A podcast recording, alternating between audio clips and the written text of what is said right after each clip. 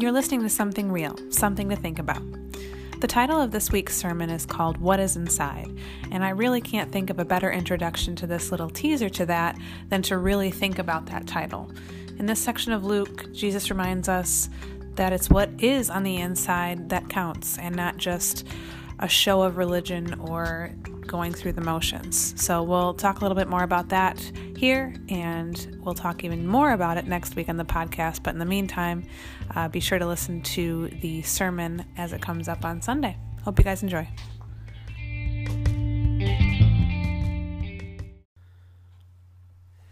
Okay, so last week we talked about uh, spiritual warfare, and I feel like we could have talked for four hours about it, but for sure we uh, we cut ourselves off, and so such discipline. as we said, we're nothing if not professional. Professional. As we both sound as though we should be in bed. Right. But uh, this week, what are we talking about? Well, continuing in Luke 11, uh, Jesus has dealt with that spiritual warfare issue uh, as they accused him of driving out demons by the devil. Then in verse 29 and following, uh, he kind of connects. It's not that, that it's separate from the rest of this, it's continuing through, um, not necessarily chronologically. I'm not uh, suggesting that this is the same event, although it may be. But in verse 29, it says, As the crowds increased, Jesus said, This is a wicked generation. It asks for a sign, but none will be given it except the sign of Jonah. And then he goes on to talk about Jonah and the, the call to the Ninevites to repent. It's interesting here that he, he mentions the Ninevites and he mentions the queen of Sheba, or the queen of the south, uh, who came to Solomon to seek wisdom. And um, in both cases, he's referring to Gentiles, mm-hmm. not not to Jews. So the the um, those who responded better than what this generation does are Gentiles, and that's kind of an interesting thing, especially coming from Luke, right. who is the only Gentile writer of Scripture. So as he's, um, he's like, "Heyo." yeah, well, right, yeah, that's always a focus for him. Right, is, is Jesus is constantly reaching out to those that others would not. Right. And in case anybody's thinking that's new with Jesus, the God the Father sent Jonah, the Jewish or a Israelite prophet, to Nineveh, their enemies, these Gentiles who hated God, or at least were outside of the family, and called them to repentance. So God spared the Gentiles when they repented, and yet at the same time, his own people, Israel, when they failed to repent, he put them in exile and, and punished them. So, what Jesus is saying uh, through that, and, and, he says more about that sign, referring to his death and resurrection um, in other passages when he, he talks about the idea of being, you know, Jonah's in the whale for three days and then came back, and the Son of Man will be in the belly of the earth for three days and, and rise again. So clearly that is in mind, but he's talking specifically in this context about the repentance aspect that the men of Nineveh will stand up at the judgment uh, with this generation and condemn it, for they repented at the preaching of Jonah, and now something greater than Jonah is here. so the focus for the rest of this chapter seems to be on getting past the hypocrisy of um, the hypocrisy of externally focused religion and doing all the right things uh, so he, he goes from this, speaking about the whole generation. Um, and it doesn't seem that he's talking just about the religious leaders because it's talking about the crowds increasing. So if he's talking about the crowds to the crowds, saying, all y'all are you're looking for show. You're looking for for the big pitch. You're looking for the the big TV ministry and the the fancy stuff, the prosperity teaching. The TV ministry. Uh, no, but the, it's pretty Same, equivalent right, to what we're right. looking for today. We want to see miracles now. We want to, if we don't see the power of God at work right now, the way we demand to see it, then it, we're not going to well, accept it. Well, that's what's really interesting about this passage is is how relevant it is to right now. Right. And this was, I mean this has been going on since Jesus was actually there. Absolutely. And the principles don't change. Right. You know, so Jesus is talking to them uh, as those who have seen the power of God. Right. It's not like I mean, the reason they're there is because they've been seeing the signs. Right. But But they're still asking for a sign. yeah, they're looking at the Messiah, basically saying, "Dance, monkey! You know, Right. do, do tricks for us. Show Right. us more stuff. We'll believe you if you show us more tricks." Even though you've already drove out demons and, and Fed five thousand Right. people. You've done all these things. You know, all of these miraculous, amazing things that that you've done. Um, calmed the sea. You know, which of course just his disciples saw that. But as you're as you're seeing it, it's like, man, uh, from outside, it's like, what more do you want? You've got signs galore. And Jesus is calm about it because he knows their hearts. And the same, he's saying the same thing. But what more do you want?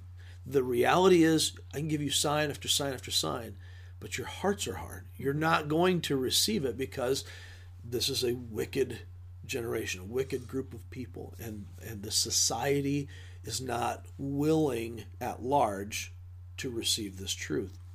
And I think of John uh, in chapter one when he says that he came to those who were his own, and his own didn't receive him. But to as many that did receive him, to them he gives the right to become children of God. And so you, you see that along with Jesus referring to Nineveh and the queen of the south and saying, Look, it's, I brought it to you. You didn't receive it, but the Gentiles will. And so Paul then later becomes the apostle to the Gentiles and takes the gospel into Europe and everything else. but as um, as he's going through this, there's no there's no anti-Semitism, kind of a hot topic right now in in uh, society. As um, you know, they're looking in Congress at some resolutions about uh, condemning anti-Semitism. The it's historically we've seen the twisting of Scripture to for those who called themselves Christians to take this to an anti-Semitic level. That um, you know, Jews crucified Christ. Uh, they rejected the gospel. Therefore, God rejects the Jews, and all Jews are bad. That is not in any way even remotely close to anything we see in Scripture. right. Paul himself in Romans says, I would give up my own salvation for my people to be Right. saved. And at the same time, Paul continues to say, God will keep all of the promises he made to Israel. That has not changed. But not all who are in Israel by blood or by culture are Abraham's seed by faith. They're not part of the promise. Because what matters, as Jesus is saying here in the latter half of Luke 11, is what's inside. What's going on inside that comes to the outside. And that's where, you know, Paul and James are standing in, not really in counterpoint, but in, in synchronized balance with one another. James's focus in his letter is stop talking about your faith and start living it. If, if faith that faith that works is a faith that works. If you don't actually get up and do something about your faith, then you really don't believe what you say you believe. I can talk about, I can post, you know, inspirational things on Instagram all day long about rise and grind. I'm going to get up and work out. But if I don't go to the gym and work out, then I don't really believe any of that Right. stuff. It doesn't really mean anything. And that almost makes it I don't want to say it makes it worse, but what why? What like Right. what It's- it's what are you doing? And I think that's where, you know, what Jesus is talking about here is exactly why those outside of the church and too many of us inside the church uh, see the church, Christendom, those who claim to be in Christ, as hypocritical. Because we have often Well, I think it's focused on the external rather than the internal. And because of that, it's put Christianity under a microscope. For sure. And I think yeah. people are waiting and looking for us to make mistakes. Yeah, and and you know, realistically, we we are going to be under a microscope anyway. We should be under a microscope anyway, but that should be a positive Right, thing, a- not a negative negative connotation, So you know, because when people do look at us already with a jaded eye, because that's the the prince of this world has kept them in that in that vein. When they look at us and what they see is what they already want to see, Right. that hypocrisy, because we focus on a particular agenda or a particular uh, behavior rather than the truth of the gospel in us working its way out, then that's when we run into struggles. And so when when all of the hot button issues of the day, sorry about the scraping the glasses along the table there, um, when all the hot button issues of the day come up and people say, "Oh, well, Christians are just focused on, you know, homosexuality, you know, whatever the current thing is." Um, unfortunately, it's because we, like everybody else, do tend to get caught up in earthly things. Right. And it's not that the things that are being said in the church aren't true. Homosexuality, I'll state this as clearly as I can, is as a behavior and a lifestyle and, and a self avowed uh, embracing of a particular identity is condemned by Scripture and is a sinful thing.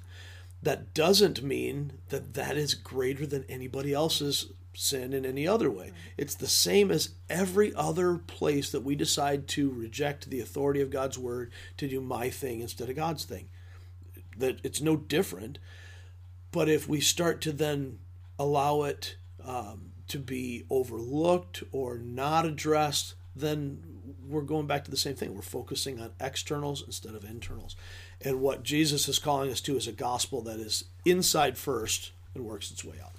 I think if we start going into that, we'll get into another hour long conversation. Got so lots of those. So we better stop there, but uh, be sure to listen in to the uh, sermon on Sunday. We'll talk more about this. And then if you have any questions after that, feel free to write us or uh, leave us a voicemail on the Anchor app, send a carrier pigeon. Something real at reallifeonline.org. That is correct. And we will see you guys next time.